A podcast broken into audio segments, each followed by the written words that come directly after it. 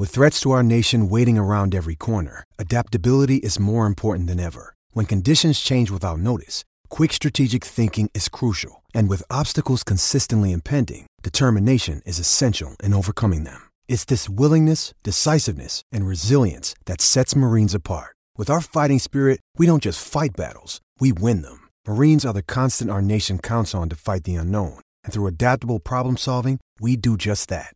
Learn more at marines.com. Thanks for choosing this free Anfield Index podcast. If you'd prefer to listen to this or any of our other shows without adverts, then now's the time to check out Anfield Index Pro. With AI Pro, you can supercharge your entire listening experience. You'll not only get all of our podcasts without the ads, but you'll have them far faster with our quick publish feature available exclusively for subscribers. AI Pro also puts you in the heart of our sound studio with an option to listen to many of our shows live and interact with the podcasters in real time as the shows are recording. Upgrading couldn't be easier. AI Pro is available on all popular podcast platforms, and we have our own apps for Apple and Android. Just head on over to AnfieldIndexPro.com and get started today. Hello, everyone, and welcome back to Rival Recon here on Anfield Index Pro. This is another in our preseason pods looking at the shape we find the Big Six in as the Premier League looms ever closer. And on today's episode, we'll be heading to Manchester to understand how fans of champions Manchester City are feeling as they head into the new season armed with an ominous new number nine. So, joining me on the pod to lend us his insight into City, we welcome back Dan Burke from One Football and the Blue Moon podcast. Well, welcome back, Dan. Hello, Hari. Thanks for having me.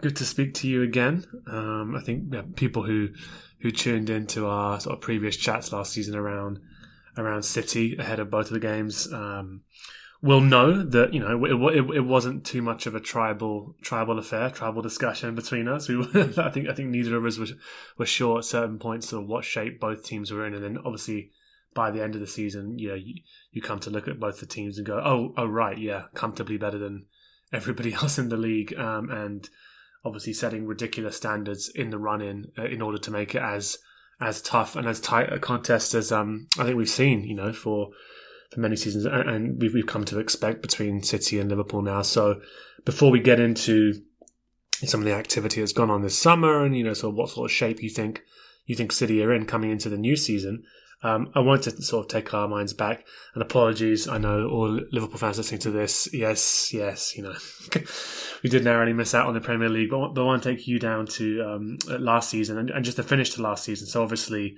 um, you know, just putting it all into context, there was that um, pretty dramatic sort of semi-final uh, defeat in the Champions League to Real Madrid, and sort of Real Madrid f- continually finding new ways to be the zombies of, of, of football and just refusing to be defeated. And then somehow, I, I, still don't even know how that, that, that final went down, to be honest. Um, and then, um, uh, yeah, um, sort of semi-final, semi-final of the FA Cup, so lost out to, um, to, to, to Liverpool. But then, of course, the all important holding on to first place in the Premier League, won nine out of your last twelve in the league, and of course that comeback against Villa um, when it did look at one stage that it was gone, three goals in five minutes uh, to beat Villa and seal that uh, that Premier League title. Um, I, I, just taking all of that into account. I mean, what did you make um, of the end of uh, the end of last season, or or, or, the, or the finish to it, and uh, yeah, sort of what shape City were in? Yeah, it, it, was pretty stressful. I mean, I, I, remember I spoke to you just before we, we played Liverpool uh, in April, and yeah. uh, that game obviously uh, that finished two two. And I came out of the, the stadium that day thinking it was a decent result for City. You know, we'd maintained top spot, we'd we'd kept Liverpool. Uh, mm-hmm. you know, I think you were still a point behind us at that point, so we, we were still in control of our own destiny. But exactly. there was a, there was a sense that we'd we, we sort of had maybe had the chance in that game to kind of finish you off a little bit, and we didn't. And even Pep Guardiola said a, a really interesting thing afterwards that he said we left Liverpool alive, and it felt like that. It felt like Liverpool were always in the background waiting to pounce on any mistakes that we might have had, and yeah. Liverpool kept winning pretty much. You know, as, as, you know, every game except for the the Tottenham game, wasn't it, where you dropped points, and that was the one that. Um, mm-hmm. Ultimately, uh, enabled us to to just get over the line at the end of the season, and you know I think City did really well to get over the line at the end of the season. I think they were playing under a lot of pressure, and and you know with the, with the Real Madrid game and, and the heartbreak associated with that thrown in there as well to, to kind of recover really quick from that and go in and win the title was was something that we we were really delighted about, and um, it it was a, it was a really great season for City. It wasn't a perfect season, but it was a really great one, and one that we'll look back on with with great fondness. You know, even more so I think than the one the season before when we we won the title during the pandemic. That was a bit of a strange season where we mm-hmm. we didn't sort of hit hit the heights throughout that we did. Uh, you know, we weren't we weren't at the same level that year as we were last season. So I think it was it was a really good season to, to get over the line in, the fashion that we did at the, the final day of the season. I mean, I, uh, I I saw someone on Twitter uh, like a few weeks afterwards saying like, oh, it was always inevitable that City were going to win the league this year, even when they were two 0 down to Aston Villa. I was like, I was in the stadium on the final day of the season, and I did not feel like it was inevitable that we were going to come back from two 0 You know, I felt like the the world was was crumbling around us at that point, and you know, Coutinho scoring to make it two 0 I'm thinking, oh god, it had to be like this, didn't it? So the way they came back was was oh, thrilling and and wonderful day for us and day that we'll never forget and you know almost up there with the the most famous one of those the, the Sergio Aguero QPR game for us. I was going to say. Um, yeah. yeah. so it, it, was great to finish the season as champions again. Um, we would have liked to have won the Champions League, but you know we're not we're not quite there yet for, for some reason, for reasons which are, are puzzling to everybody, I think. And uh, who knows? Maybe the, the season coming will be the one where we finally get over the line there. But yeah, we we we're going into the new season feeling optimistic as champions, and uh, I'm looking forward to, to what's to come. Yeah, it was an interesting one.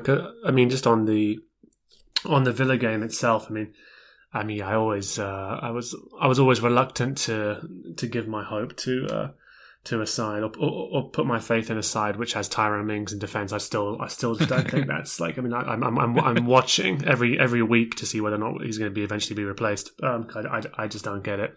Um, not that he was solely responsible or anything, but um, yeah, when when Villa went two 0 up, I did. I was like, come on, just batten down the hatches. But um, I, I think for me, it just really emphasised again just my God, what a influential player uh, and huge figure uh, Gundogan has been uh, for for City in those real clutch moments. Um, and uh, interesting to hear what you said there around the the pressure that you felt was was on City in those sort, sort of final games of the season because it was an interesting one from the Liverpool perspective because so much was being made of this, you know, this. Uh, uh, potential quadruple from from everybody outside of the Liverpool bubble. I think in, inside the bubble, I think we were always a little bit pessimistic about the, or sort of realistic about the fact that it was going to be very, very difficult, and there's reasons why teams don't win quadruples because uh, it ends up being such a strain on on a squad. But um, yeah, I think I think for the end of the uh, the end of the season, from a Liverpool perspective, it was just well, okay. How do we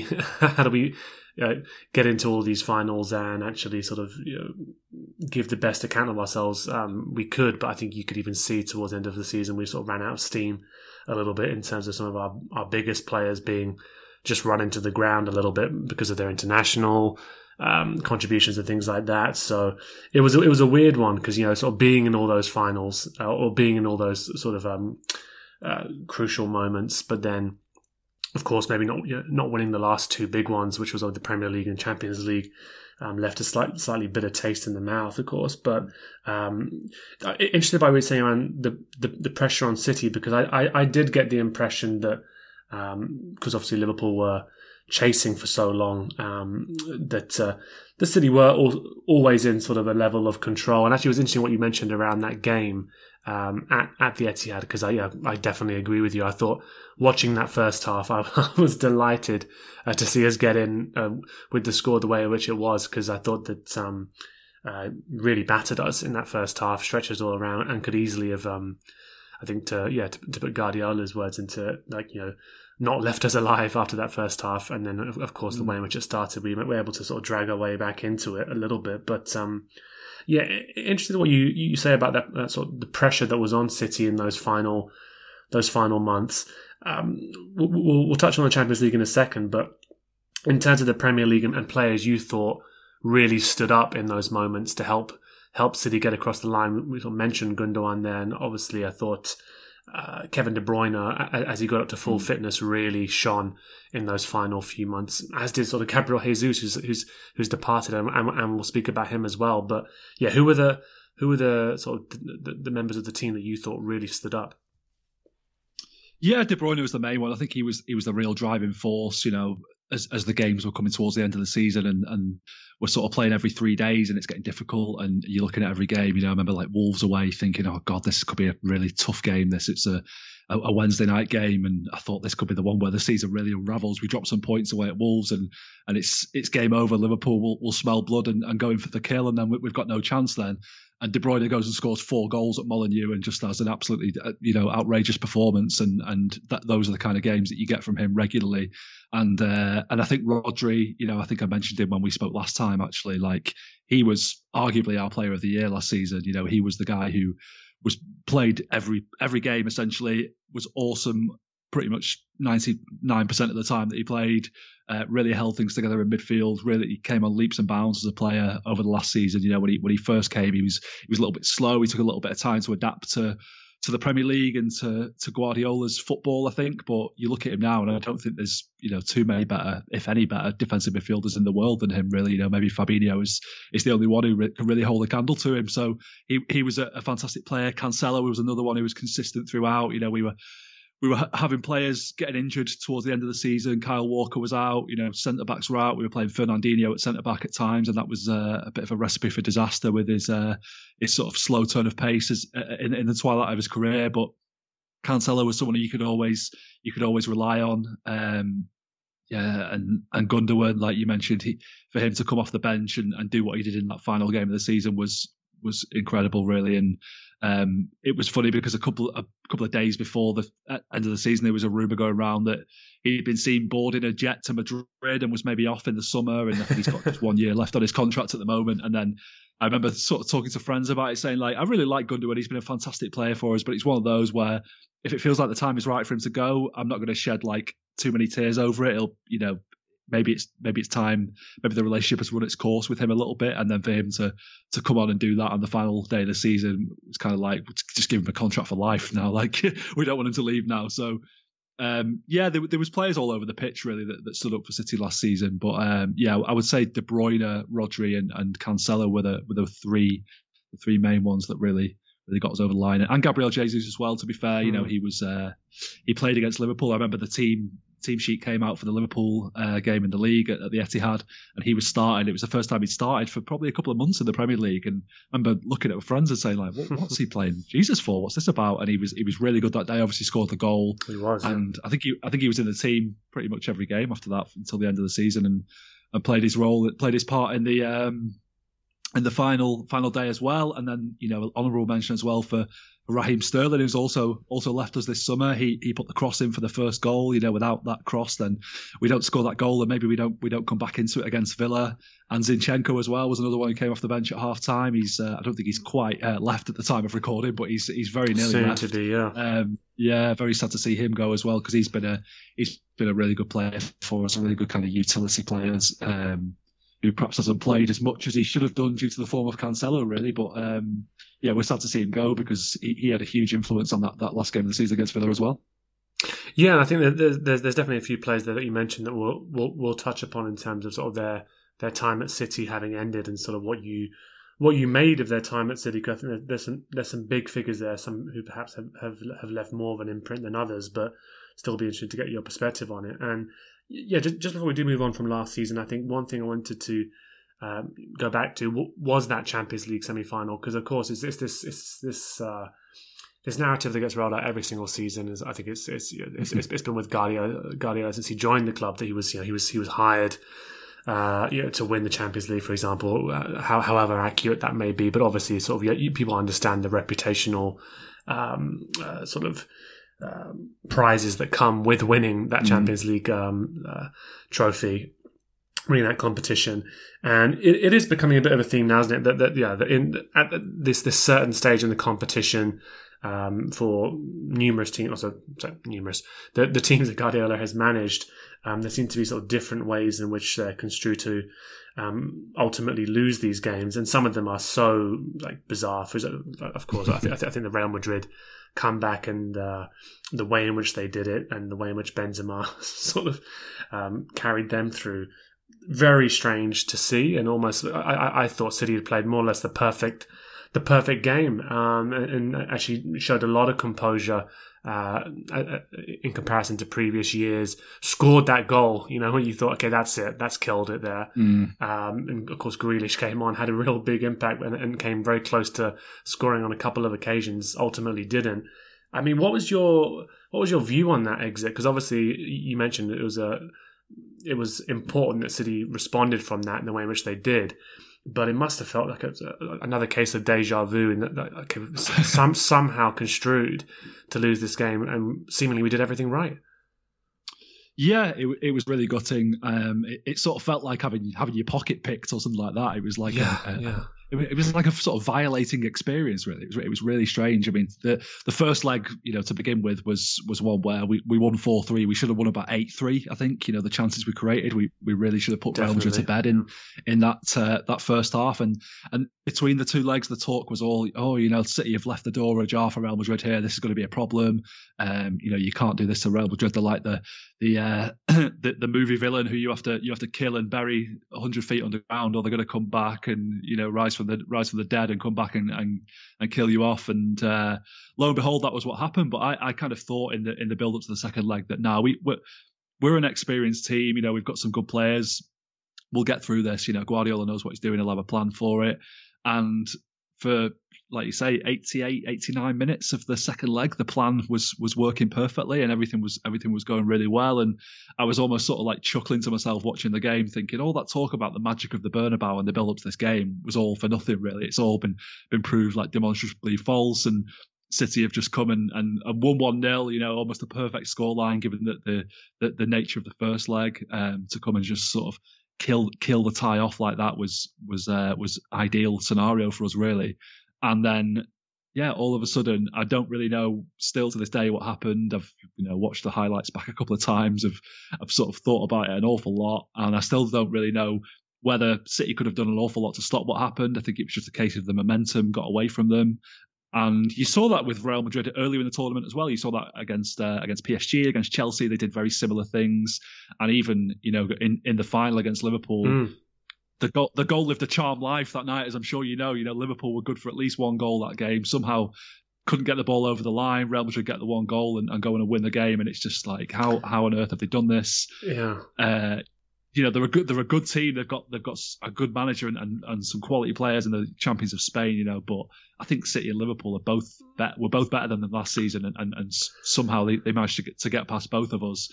I don't know how they do it. I don't know if it's a case of uh, experience or or or maybe there is a little bit of magic in the air. I don't, I don't really know. Um, it, it's it's really strange. I, I, still don't really understand what happened to City, but as as devastating as it was to, to lose the game in that fashion, mm. it's not kind of like I, I, don't feel like oh my god that was our one chance to win the Champions League and it's gone forever. Sure, I feel like we're kind of we're kind of getting closer in a weird kind of way. Like we lost the final against Chelsea the year before. Um, we probably should have been in the final this year, but for reasons which no one could really understand, we're not. We, we weren't. Um, maybe maybe next year will be the one where we finally get it done. Maybe not. Maybe it'll be the year after.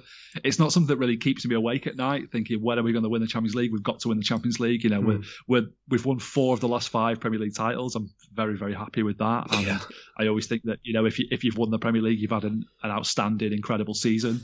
Um, there's no two ways about it. Um, and if you win the Champions League, you've also had an outstanding, incredible season. But I still think the way that the, the way that I would prefer to judge where City are at as a team is their performance in the domestic league, especially when we're up against a team uh, like Liverpool who are running us so close and, and, challenging us so much. And you know maybe this coming season we'll have even more challenges coming from from other areas as well. It's going to be really hard to win win the league next season as well. I think so.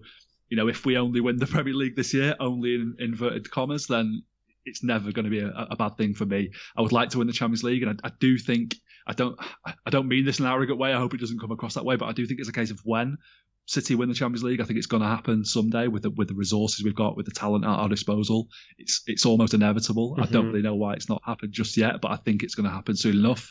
Maybe it's become a bit of an albatross around Guardiola's neck in terms of the way that he's perceived, the way his time in England is perceived. It's a lot of people sort of think, oh, he's won the loads of Premier Leagues, but he's not won the one that matters. And it's like, well, that's not the way we see it really. And I can understand why people have that point of view. That's that's fine. People are entitled to that opinion, but City fans don't see it that way, really. We just kind of see that we're we're doing very well, and we've just this this one particular trophy has eluded us so far, but I think it's going to happen one day. I just don't know when. Yeah, no, and I'm I'm happy to admit. So I'll put my cards on the table. Uh, before it came to the end of last season, and, and we were still in uh, with the chance of winning three three trophies after the um, after the Carabao Cup win. Um, mm. I, I, was, yeah, I think people asking me, oh, yeah, what would you what would you go for? And if you could, if, if you could choose, and I was like, oh, Premier League, like just just just yeah. hands down. I was like, like if, if I could choose one, we lose all the other ones. I, I don't care how agonising the losses are, just as long as you manage to get the the league. And I think you're right when there is when there is that level of competition um, between the two sides, as there is. I think you're right that it is. You know, it's it's a sign that the team that uh, does win it has has earned it in the end in terms of just being able to find a way.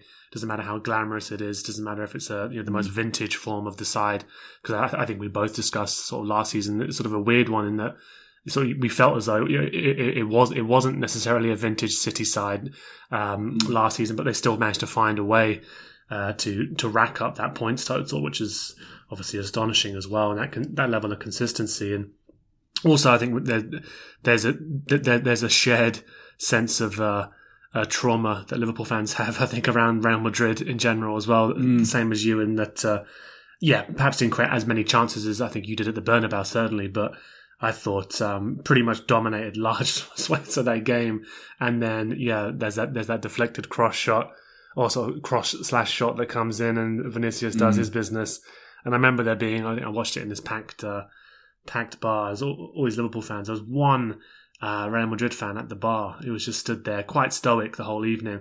I remember just going out to it. It, it took a lot. Uh, uh, took a lot from me, especially after um, a few drinks had been consumed, to go over to go over to him and to congratulate him. But I did at the end. But I, but I, as well as congratulate him, I did say I have to I have to ask you how have you done that? because I, I, have watched that game and I just, I just don't understand how um yeah it's, it's, it's remarkable what, mm. what, they were able to do and uh, I can't wait to some of those guys leave to be honest because uh, yeah. I think it's it's almost tied to them this uh, this weird magic but moving on from from last season then and, I suppose like when you got to the end of it for you what was the sort of the obvious work that was there to be done you know so where were the the areas that needed strengthening um, and actually, just before just before we get onto that as well, um, we we spoke a little bit briefly around Grealish, and I think it's you know I don't want to target him too much here, but I think when you spend that much money on a player, I think it's, it's, it's worth getting your thoughts on what you, you made of his first season at the club.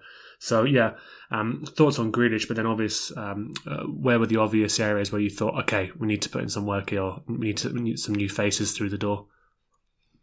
Yeah, with Grealish, um, it was a little bit of a strange one because there was a bit of pessimist pessimism among the fan base going into last season because we we knew that we needed a, a, a striker. You know, we, we, when obviously Aguero had, had, retired at the end of the previous season, and even the year before that, we probably could have done with done with having someone to kind of make that transition a little bit easier. Um, and we we went all out for Harry Kane last summer, didn't get him, and were left sort of without we, we knew that we were going into the season without a striker and there was a bit of sort of trepidation about well are we going to be able to win the league without a number nine striker we did it the year before but it's a bit different you know it's going to be harder this year are we going to be able to do it and we brought Grealish in. A lot of people said, "Yeah, I'm really happy with that signing," but I don't really think we needed him necessarily. And to spend 100 million pounds on a player that you don't need, uh, people might might see that as being pretty gauche behaviour from City. Really, um, I think it was uh, it was a case of them identifying a player that they thought would bring uh, something uh, to the team and you know perhaps a bit of something commercially off the field as well. Perhaps that was a, a reason they brought him in as a bit of a star boy kind of player. And I think his first season at the club w- was was good. At times he, he looked pretty average. Uh, at times he looked really good. Uh, he never really sort of found. a really consistent level throughout. Uh, towards the end of the season, he seems to be, to be, feeling his way into his role more. The the, the Real Madrid uh, game that you mentioned before when he he came on and, and had a bit of an impact and nearly scored. Uh, the game against West Ham uh, towards the end of the season where we were 2 0 down at half time, we, we ended up drawing 2 2. He was probably our best player that game. He was really influential. He really looked like he he was getting the ball and wanted to take players on, you know, the kind of Grealish that we'd we'd sort of seen at Aston Villa. We didn't see an awful lot of, of that at City. It took him a while to kind of come out of his shell. I think it was a case of him having to having to learn how to play for City, uh, you know, a different role, uh, having to um, be a little bit less uh, kind of um, instinctive with his play and a little bit more thoughtful with what he was doing with the ball. It took him a little bit of time to get his head around that. and the signs towards the end of the season were good. You know, he didn't play in the last game of the season. He, he was he stayed on the bench for the whole game, um, which was um, a little bit unexpected, really. I kind of thought he might start that game, uh, being against his old club and all that kind of thing. It kind of had a, a bit of a, uh, a, a Grealish scores the title winning goal subplot to it that, that I kind of thought might materialise, but didn't. Um, so I think yeah, he started the season in the he ended the season in the ascendancy, and you would like to think that he will uh, he will sort of pick up where he left off at the start of the season and, and, really kick on. And we've seen with lots of players in the past that it usually takes them about a year to settle under Guardiola. It happened with Mahrez, and the following season, he, the, his first season he wasn't that great. The following season he was really good.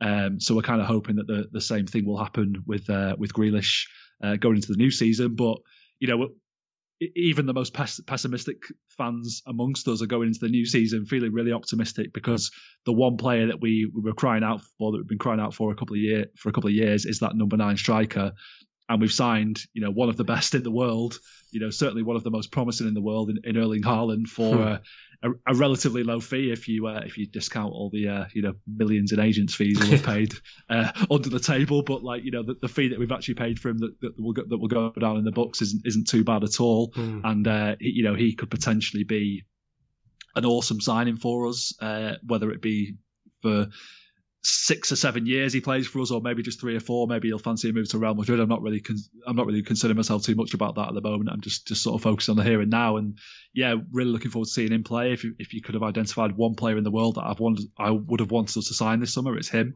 and we've got him. And sure. I think what he's going to, I mean, we we were the past couple of years we've been the top scorers in the Premier League. We got 99 Premier League goals next season. I think Haaland coming in doesn't mean that we're going to score 120 Premier League goals or 130 Premier League goals. We'll probably score about the same amount of goals that we're scoring now, um, and that's you know even if he if he stays fit, you know his injury record is, is a little bit of a concern maybe. Um, but I think what he might bring or what we're hoping that he will bring is a player who will score the goals, who will kind of get us over the line in those tight games. You know, the Real Madrid game, if he's on the pitch, maybe we, we win that game. Maybe we score the goals that we need there and we go on to win that. Mm. The, the games against Liverpool, home and away, where we, we had periods on top and couldn't really make it count, couldn't really kill Liverpool off. Maybe he's he's the sort of player who can score a goal in those moments and become a real kind of clutch player for us in those moments and a player that everyone really fears. And I think it's going to be it's going to take a bit of an adaptation period with him as well, and it's it's going to take a bit of time for City to adapt again to having a central striker as a as a reference point. You know, we've not had that for the past two years, and it, and it worked, you know, really well. To be fair, we we didn't really miss that number nine striker so much. You know, we we learned how to play with that false nine formation and, and really made made it count and, and obviously won won two league titles playing like that. So it's not it's not all been bad news at all. But yeah, he's the one that you you're really looking at and thinking, wow, that's the one that could could take us next level and maybe get us over the line in the Champions League. Um, we'd certainly like to think so anyway. And then the the other signings that they've made, uh, you know, I think Kalvin Phillips is a really sensible signing. Um, he's uh, we needed a replacement for Fernandinho. Um, we've needed one for a little while, really. Fernandinho was a fantastic player for us, one of the best holding midfielders the Premier League's ever seen, and, and one of our best best ever players, really.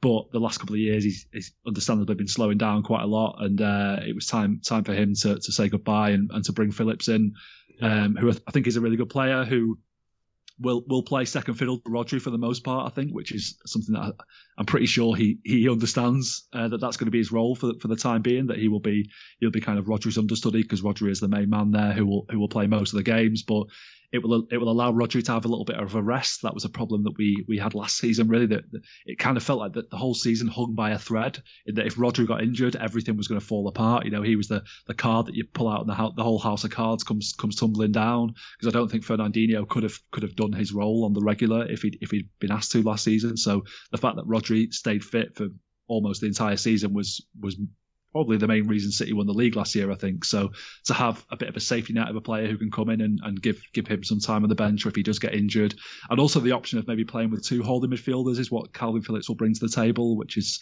something that we might we might do. I think he's. Uh, he's a player who, who, likes to get forward a little bit more than Rodri, so uh, that could be an interesting dynamic that we we could use in certain games. Yeah. And um, I can't, can't, remember who else we've signed. Julian Alvarez is the one that. Oh yeah, I thought course. yeah, yeah. Interesting so. as well because I remember speaking to somebody about him. Um, it was it was yeah it was, it was around the Nunez signing and, and, and I, I, I, suppose that's going to be interesting as well right yeah these these two teams that achieved such like crazy high levels last season both opting to go for centre forwards um, and, and, and, sort of the the adaptation period that's going to be there for Darwin Nunez and also for for um, Erling Haaland as well to sort of adapt to those teams and sort of yeah, how that changes the dynamic of those teams is going to be interesting. But I remember when speaking to somebody about Nunez, somebody was um, comparing him to. Uh, um, oh, I think I think I think someone was was comparing him, and someone was comparing uh, um, Haaland to Cavani of old and things like that. And uh, um, they actually said that no, they actually think that Alvarez is the, is is is the one who's getting most of those comparisons. Actually, despite him not being as, as tall as Cavani, um, yeah. but sort of a, a, similar sort of styles at times to the to each other. Um, and yeah, he, he's someone who's because um, Haaland's not not yet played as the preseason tour has just started for City. Um, he's, he's, obviously he's got a slight niggle on his out at the moment, but um, I've heard Alvarez has been impressive. Yeah, I mean we've only played one game, and I, think hmm. it was it was at uh, two o'clock in the morning, so I didn't stay up to watch it. To be honest, I've oh, just seen the, the, highlights. but uh, yeah, um, but uh, yeah, that's that's my lack of commitment for you. No, but uh, yeah, it, from from what I've seen, he, he looked. Um, he looked pretty sharp, and I, I, didn't see an awful lot of him at River Plate, if I'm being perfectly honest, either. But um, I've seen a few sort of YouTube compilations. Uh, it looks good, and excellent. You know, he's was uh, was was interested interesting a lot of teams uh, around the time that we signed him last January. We got the deal done for him, and again, it was a, a relatively low fee, about twenty million pounds, which is which is a which is nothing in this day and age if he goes on to be a good player. And he's he's 22, so he's not too young. I think he's at that, that sort of right point in his career where he's ready to really kick on and hmm. and take on a new challenge. And um, older than Haaland, though. Exactly. Yeah, yeah. You know, and, and and I don't think it's easy to play for River Plate. You know, I think you know all, no. that's a, a, massive club. You know, and, and there's a lot of pressure associated with playing for them. So I don't think he's going to be overawed. And and the talk was that we were going to get him in for pre-season this year, have a look at him, and then decide what we want to do with him, whether we want to send him out alone or keep him around. I think they'll almost certainly keep him around now, especially given that, that Sterling and Jesus have left because he, he can be useful in in sort of every position. I was going to say, yeah, really, and he there was a, a clip doing the rounds of him in the, the preseason friendly the other night of him playing like a beautiful crossfield pass around the back of the defence to, to Jack Grealish, um, which is something we might might get used to. You know, I think he's got a real eye for goal, but I think he's a, a very good player as well with with great vision, great passing ability, and, and really quick. And um, yeah, he could he could be really really good for us uh, if he adapts quickly. I mean, I don't think he speaks English yet, which is um, maybe a bit of a problem. But as you saw with Luis Diaz last last season, like sometimes players don't really it doesn't really matter to them. They're not kind of uh, overawed by that either. They just, they just get stuck in and, and get involved and, and learn as they go along. So I'm not expecting him to be uh, you know a amazing player for us straight away who, who's scoring 20 30 goals a season but i think uh, in time he could be one that we we look back and think oh yeah that was a a really really good signing. And and the the other one that we brought in so far is um, is, is Stefan Ortega Moreno, a goalkeeper. We sent Zach Steffen out on loan to Middlesbrough and brought this guy in He was uh, one of the I think he was one of the best goalkeepers in the Bundesliga last season, despite the fact his team got relegated. He made a high high proportion of saves and um, crucially, he's really good with the ball at his feet. I was going to um, say, do you think Zach Steffen's paying for that that error in the in, yeah, in the final? I feel sorry for Zach Steffen because I don't think he put too many feet wrong for us. That's not a thing people say, is it? But I don't. I don't think he did an awful lot wrong for City, um, really, apart from that moment, and that kind yeah. of was the. It, it was like an instant sort of. career city career's over as soon as you've done that really it kind of felt like i think the fans lost an awful lot of lot of faith and confidence in him then and i think with the World Cup coming up as well, he's gone to Middlesbrough so that he can play a bit more next season and sure. and kind of force his way into the reckoning for the, the USA number one jersey. And I think City have sort of said, yeah, go on, you, you go off on loan then, and we'll uh, we'll bring this guy in, and hopefully he's someone who can who can keep Ederson on his toes a little bit because Ederson I think has maybe become a little bit complacent uh, in in recent times. You know, he's he's still probably the best goalkeeper in the world with the ball at his feet. You know, probably one of the best passers of the ball in the Premier League, despite the fact he's a goalkeeper. But in terms of like the saves that he makes, it's quite rare that you'll go, "Oh, what an amazing save that was from Ederson! He really, mm. he really, he really pulled us out of the shit today. He really, you know, came to the came to our rescue today. It's it's kind of not very often that you get that with Ederson, and it's become a little bit of frustration. So, um, yeah, we'd like to think that maybe this guy coming in might uh, might keep Ederson on his toes a little bit and, and sharpen his mind. Um, and I think really like with, with Zinchenko leaving, and the, the talk is that they're, they're going to try and sign Marc Cucurella from Brighton, but the yeah, negotiations player, seem a bit difficult. Yeah, I mean that that was one where the rumor first surfaced a few weeks ago. that I uh, I saw that and thought, yeah, that's a signing that I really like the idea of. I think he will be he'd be really a really interesting player for who would add an extra dimension. We don't have a uh, we've not had a, a, sort of left back who can who can go around the outside and whip crosses in for a long time. Um, we've had Cancelo playing as that kind of inverted fullback, so that would add an extra option for us. And yeah, I think he's a very talented player, and you know, I think City are, are willing to pay about 30 million for him, and Brighton want about 50 million. So maybe they'll kind of meet in the middle of it eventually, or maybe we we won't end up signing him. But I think he's the one who, if we, if we get him, he would he would complete a really really uh, a really good summer for us. Mm-hmm. No, I think uh, I think he's an excellent. Uh he's an excellent fullback. And, and then that brings us on to departures. I think that we've, we've, we've touched upon it already, sort of throughout the throughout the things we've, we've been discussing. But some big departures. I mean, that sort of Raheem Sterling, who, who, felt like a pretty significant signing when he moved to City, um, mm. given his age and sort of given his profile and the way in which he's developed and um, sort of gone in phases, I'd say, of sort of being hugely influential and then maybe slightly less in favour at times. But um, his record speaks for himself, to be to be honest. And then there's Gabriel Jesus, who's obviously gone to Arsenal. Sterling's gone to Chelsea. Fernandinho, as you mentioned, um, back to Brazil. Um, and I, I, hope to catch some highlights of him being equally cynical uh, in Brazil now that his pace has gone. Uh, and uh, Zinchenko, as you mentioned, who's sort of not not gone through just yet, but it looks like he's all all but heading to to Arsenal as well to sort of join uh, Gabriel Jesus as well. So, I mean, going through those players, uh, it feels like Sterling perhaps has had the the biggest impact given, uh, during his time at City, um, and then Jesus probably uh, following on from that, I mean Fernandinho as well, but sort of uh, I, I think the, the, nature of his departure, we don't, we don't have to talk about it as much. But on those players who've left, I mean, I'm just, I'm just fascinated by your your thoughts on sort of their their time at the club because Sterling's often been sort of this weirdly divisive figure, I think, at times. Mm. But um, I've always thought he's a really, really intelligent footballer. I think Chelsea have got a really good deal there. And um, yeah, what did you make of his his time at City? I mean, do you, do you think he's leaving uh, sort of held in high esteem by the fans? Yeah, absolutely. Yeah, yeah. I mean, he he came obviously from Liverpool, and there was uh, there was a, a, lot of kind of furore around his his transfer. You know, a lot of a lot of sort of nasty things said about him in the press by ex Liverpool players and that kind of thing. And he was getting booed at every ground in the country at one point as well for the fact that he was playing yeah. poorly for England. So, he, like you said, he was always a bit of a divisive figure, and and I think it took him a little while to settle. You know, his first year under under Manuel Pellegrini was okay, but not not great really. And then once Guardiola got to work with him, he, he really brought him on leaps and bounds. He really added some some some good things to his game, and it, his movement really improved. But like you say, I think he's he's a very uh, naturally gifted, intelligent player, Sterling. Who, you know, a lot of people called him a tapping merchant, and it's like players don't just end up in the six yard box completely unmarked by accident. You know, like there is a science to that, and, and Sterling was was a great player for kind of ghosting into those positions and scoring those goals.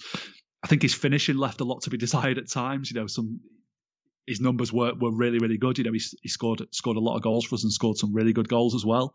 Um, but he also missed an awful lot of open nets, which was very frustrating. And um, that's I've been saying to people like I will miss Sterling until the moment he misses his first open net for Chelsea, and then I'll go, ah yeah, that's why we sold him. Yeah, but it's not really like that. It's kind of it's just I think like I kind of alluded to with Gun, Gundogan earlier. I think there comes a time with certain players where you feel like the relationship has, has run its course a little bit. Maybe a, a, little bit similar to Sadio Mane leaving Liverpool. I think he sort of like did exactly what he came to Liverpool to do, and now he's left and gone gone seeking a new challenge elsewhere.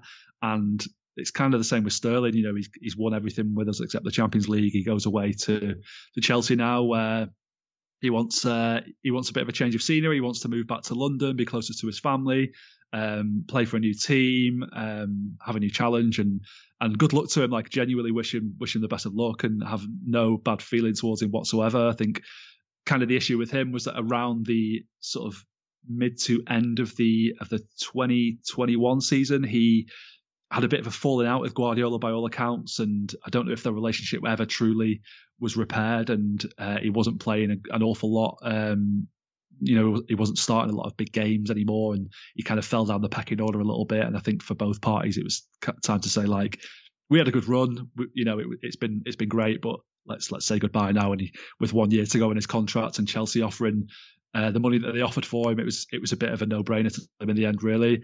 And it, it's kind of the same situation with, with, Jesus. You know, he came in midway through through Guardiola's uh, first season, kind of a similar signing to, to, Alvarez in that we we plucked him out of, uh, out of out of South America, and he was he, he came with a lot of promise. And I don't think he ever truly fulfilled the potential that he that he came with. But I think there was a lot of talk about him being the next Ronaldo, was in the Brazilian Ronaldo. Like, and I, I don't think he was ever going to be that good. I think that was a uh, a little bit too much um, pressure perhaps put on his his shoulders too soon, and he came and was the understudy to, to Sergio Aguero and, and kind of always knew his role in in that that ecosystem that he was unlikely to ever usurp Sergio Aguero from the team on a permanent basis while he while he was there. And I think a lot of people were like, okay, that's fine. He'll, he'll bide his time. He'll learn the ropes. And, and when Aguero leaves us, then he'll step into that role and be really good. And then when Aguero left, Jesus, Jesus just wasn't really in that position to be able to step into that role. He wasn't that player, that caliber of player. He wasn't that consistent in front of goal. He, he would miss chances. He would. Uh, I think his. He, he said something once that kind of said everything about him. That he said when he misses a chance, he wants to shoot himself in the head. And it's like that's the kind of thing that you know a real um, bloodthirsty striker, you know, you need to get that out out your head. You need to you need to be a bit more focused and, and have a bit of a, a stronger mentality than that. And I think what what we always got with Gabriel Jesus, what, what Arsenal will get now is wherever he, wherever he played, you know, whether he played out on the flank or in the middle, you would get hundred percent from him, like no less every single game. If he came on with one minute to go, you would get hundred percent from him. He's such a hard worker for the team, such a great team player and really actually thrived an awful lot on that on the right flank for us last season and, and, and played really well. And, and was uh, was was sort of part of the first eleven for, for, much of the season, really, but not in the role that everyone expects him to be, and not in the role that City perhaps needed him to be in, being that, that central number nine striker who was who was a prolific goal scorer. We just we just never kind of got that version of Gabriel Jesus, and it'll be interesting to see when when he goes to Arsenal now, when he's kind of the main man there, when there's a bit more expected of him, um, whether he does go on to to fulfill his potential potential in that position, or, or whether he ends up being moved out wide for them as well, or or whatever. But yeah, he's a he's a really good player, and we're sad to see him go. But again, it, it was just like one of those situations where there was nothing wrong with the relationship really, but it, it, could have been better from his point of view, I think. And he, he wants to go somewhere where he'll he'll play a bit more and be relied upon a bit more and, and can perhaps kick on a little bit. So sad to see him go, but again, wish him wish him the best of luck. And and yeah, a very similar situation with Zinchenko as well. Really, like he was a player who was really, really popular with the fans. Had a really great attitude. You know, he came to the club for, I think it was 1.5 million we signed him for, uh, to be one of these kind of CFG players where they get farmed out to Girona or some club in Uruguay or you know one of the one of the sister clubs that we've got and and never really ends up being an actual City player. He's just sort of part of the group.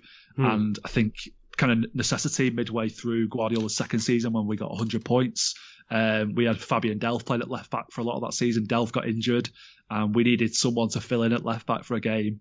And this guy, who uh, you know, a young Ukrainian kid, um, who was supposed to be a sort of attacking midfielder, slotted in at left back, took to the role really well. You know, was was a bit of a sponge. You know, really absorbent to to Guardiola's teachings and really took it on board and really worked hard and really kind of made that position his own and became like a really really solid left back you know, even though it's it's still not his position, it's still not his favourite position. I think he's he's going to Arsenal with the hope of playing a bit more centrally in midfield, something like that. Maybe a bit more further forward than that, even. And I think he's he's shown when he plays for Ukraine that he's he's certainly capable of doing that. But he was never going to get that role at City. It was never going to be, you know, there's always going to be players who are a bit better than him in that position. And I think it's just a case of, yeah, he, he might have been happy to stay and kind of played second fiddle to Cancelo as the left back and carried on, you know, maybe winning trophies. But he's going to Arsenal now to fulfill a bit more of his potential in a role that he would like to play, working with um, working with Arteta, who he's worked with before and had a good relationship with. I think it's going to be a good move for him and a really good signing for Arsenal. And I'm re- of the three of them, I think he's the one that I'm most sad to see go, just because I liked him so much as a person. Not that I like the other, dislike the other guys as a person, but he he was one that I was like, oh, I really hope Zinchenko stays. But again, yeah. wish him all the best because he's been a great servant for us, and I think he he deserves uh, he deserves this chance. No, certainly, yes. It's, it's, it's going to be interesting to see how how Jesus and Zinchenko take to those opportunities as well. I think sort of Sterling's mm. obviously a bit longer on in his career. I think sort of more of a um, unknown quantity in terms of what he brings. Although I, I, think even at Chelsea, it'd be cool to see him pop up in some other positions because he's he's certainly mm. intelligent enough for it. But uh, yeah, Jesus and Zinchenko, and they got each other uh, there as well, so I'm sure that'll be useful yeah. for them as as they're settling in. But um, just before we wrap up, then I mean, just, just a couple of last questions. I mean, how are you feeling? Then ahead of the new season, sounds like sort of there's lots of optimism amongst the fan base given those signings. Uh, as you mentioned, yet to see Haaland uh, take to take to the pitch. Um, although, just to start things off the way in which they will inevitably be for the entire season, you know, Nunez has scored four goals in one game, so I think that's yeah. now needs uh, Haaland to respond. Otherwise, he's a fraud. Um, is obviously that's that's how it's going to be all season. so I hope you hope you're ready for that. Um, but yes, it seems like there's, there's lots of optimism amongst the amongst the fan base that it's going to be another strong season. Even though it's, I think everybody will probably have to adjust to how weird the season is going to be with the really mm. intense mm. sprint of games and then the break, uh, then the World Cup, um, and then uh, the return after that. It's going to definitely be an odd one. Maybe the points totals won't be as high as a result. But yeah, how are you feeling ahead of the new season uh, and, sort of the shape that City are in? And then just, I suppose, one last question as well is. Um, what have you made of other teams' business? You know, are there are there are there any deals that you think you you particularly like the look of? Yeah, I mean, well, I think all of the the sort of so-called big six have, have, have strengthened really well so far. Um, you know, you're looking at Liverpool, you, have lost Mane, who I think I think is a big big loss for you, but yes, replacing with with this, yeah, absolutely, yeah, but replacing with Darwin Nunez, who looks like a real talent, and I don't think it's a like for like replacement necessarily. Like, so I think there may be a bit of a, a bit of adjustment required from Liverpool there, and it'll be interesting to see how how quickly Klopp can get a handle on that and how quickly everyone settles in. But you know, even if it takes Nunez a little bit of time to settle, then you've you've got an outstanding team who I think are going to be really competitive uh, in all, all the all the competitions again. And you know, you're looking at the business Spurs have done. You know, on paper that looks outstanding, and they finished the season really strongly. They've got Conte as the coach, who, who's a really really shrewd operator, really knows what he's doing. So I, I genuinely think they could be a title threat next season. Uh, maybe it might be might be a, a, season too soon. We'll see. Um, Chelsea looking looking strong. Um, having taken Sterling from us and, and Koulibaly, I think is a really good signing for them. I think it's been a weird transition period for them with the new ownership and a few players leaving. They've had to replace them. So I don't know if I really see them as a, as a proper title threat next season, but I, I think they're going to be competitive and, and Arsenal the same. That they've made some good signings, and you know I'm, I'm looking at United. I, I, don't really I don't really fear them in terms of the title threat next season, but you're looking at the way that some of the football they're playing in pre-season. And, all right, it is only pre-season. You, you, can't read too much into these these things, and I think people often do. Um, but you're looking at kind of the football they're playing, and it looks like Ten Hag, who, who I think is a really good coach, has got them playing a really nice style of football already, and they're only going to build on that and, and, get better. And you know, if they can bring a few more players in, I think they could be they could be a handy team to, to be to be up against. So amazing what some coaching be, actually does, isn't it? It's just uh, isn't it? It's yeah, fascinating. Yeah. I mean, I, I, was talking to some mates about yesterday, and one of them was like, "Oh, they're not going to win anything signing all these players from the Dutch league." And I was like, "Well, it's I don't think play, the playing personnel has ever been a problem for United. It's the fact they've not had a proper manager for such a long time, really. And exactly. I think now they've got someone, yeah, coaching them properly, then you know, and, and, maybe if they can get rid of Ronaldo, who I think was uh, was was a, was more of a problem than uh, than, a, than a help for them last season, if they can get him out out the pitch, then mm. I think hmm. I think I don't, I don't, like I say, I don't see them being a threat next season necessarily, but I do think this could be the beginning of the end of their of their really poor period, and, and maybe they are on, on the right track uh, finally. But you know, looking at City next season, I'm I'm pretty confident. I, I have no reason not to be. Like I'm searching for reasons not to be confident about the season, and I just can't, I can't find one really. You know, it could all go horribly wrong. I don't. I'm not. I'm not saying we're definitely going to win this. We're definitely going to win that, but I do fancy us to win the league again just because of the, the strengthening that we've done and the, and the team that we are and the manager that we've got. But I think Liverpool are going to be probably second if we do win the league or first if we don't win the league. And uh, yeah, I would say Tottenham maybe maybe third. Maybe they're, going to be the, the, closest challengers to to the two of us. And then you know the Champions League, who knows what's going to happen there? It's it's anyone's guess really. Um, I would like to think this is the year we, we get over the line, and like I said, that Haaland will will help us do that. But it's um it's anyone's guess really. I, I just uh, we, we saw what happened with, with, Real Madrid last season and the way that that uh, a a game could be quickly derailed in that competition. It's the the spirit of knockout football and all that. So we'll see what happens there. But for me, again, the main one is the Premier League. That's the one that I'm I'm really hoping that we uh, we go and win. And I've got a good feeling that we will do it, but we'll see. I am expecting it to be, yeah, a, a, very competitive season once again, um, and probably maybe a slightly weird one given the the disruption and some of the intensity of the fixture schedule as well as we talked about. But anyway, Dan, thanks so much. Yeah, just for giving us um, your insight into yeah how last season ended up, sort of how you're feeling around that, and then also yeah what shape City are in as they head into the new season. I feel like they're almost going. It's, it's weird to say going under the radar a little bit, but I think given that preseason's only just started for for the squad. We've yet to see Haaland do something crazy on the pitch, which I'm sure he will mm-hmm. inevitably do. Um, it feels like City are going slightly under the radar a little bit, but I'm sure that will be very very different before before the month is up. But um, yeah, really appreciate you coming on and um, yeah sharing your insight as usual. My pleasure as always. Thanks for having me.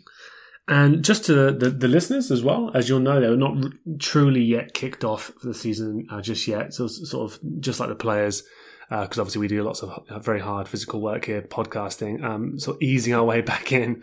Uh, but there will be um, another one of these uh, sort of rivals series that we're doing ahead of the season um, next week, speaking to uh, to Carl Anka about United and the Ten Hag project there, and what to expect when a coach arrives at your team. Uh, very interesting to to hear his thoughts on sort of some of the players that can maybe rescue some of their careers that have drifted a little bit, and some of those new faces who are looking to help United uh, push on as well. So, yeah, do tune in for that as well. But until then, check out all the other great content on Anfield Index Pro, and yeah, you'll see us uh, with a new episode uh, next week. We hope you enjoyed listening to this Anfield Index show. Please be sure to subscribe to our channel so future podcasts find their way to your device automatically. There's nothing quite like fan engagement, and we'd love to know what you think of anything discussed on this show. The best way to get in touch is over on our free Discord community, where both podcasters and listeners debate the hottest LFC topics 24 7. Sign up free now at AnfieldIndex.com forward slash Discord. You won't regret it. You can also follow us on Twitter at Anfield Index and find us on Facebook by searching for Anfield Index. Oh, and before you go, we'd love it if you could leave us a five star review on your favourite podcast app it only takes a couple of seconds, and it means the world to the people who create these free shows. Sports Social Podcast Network.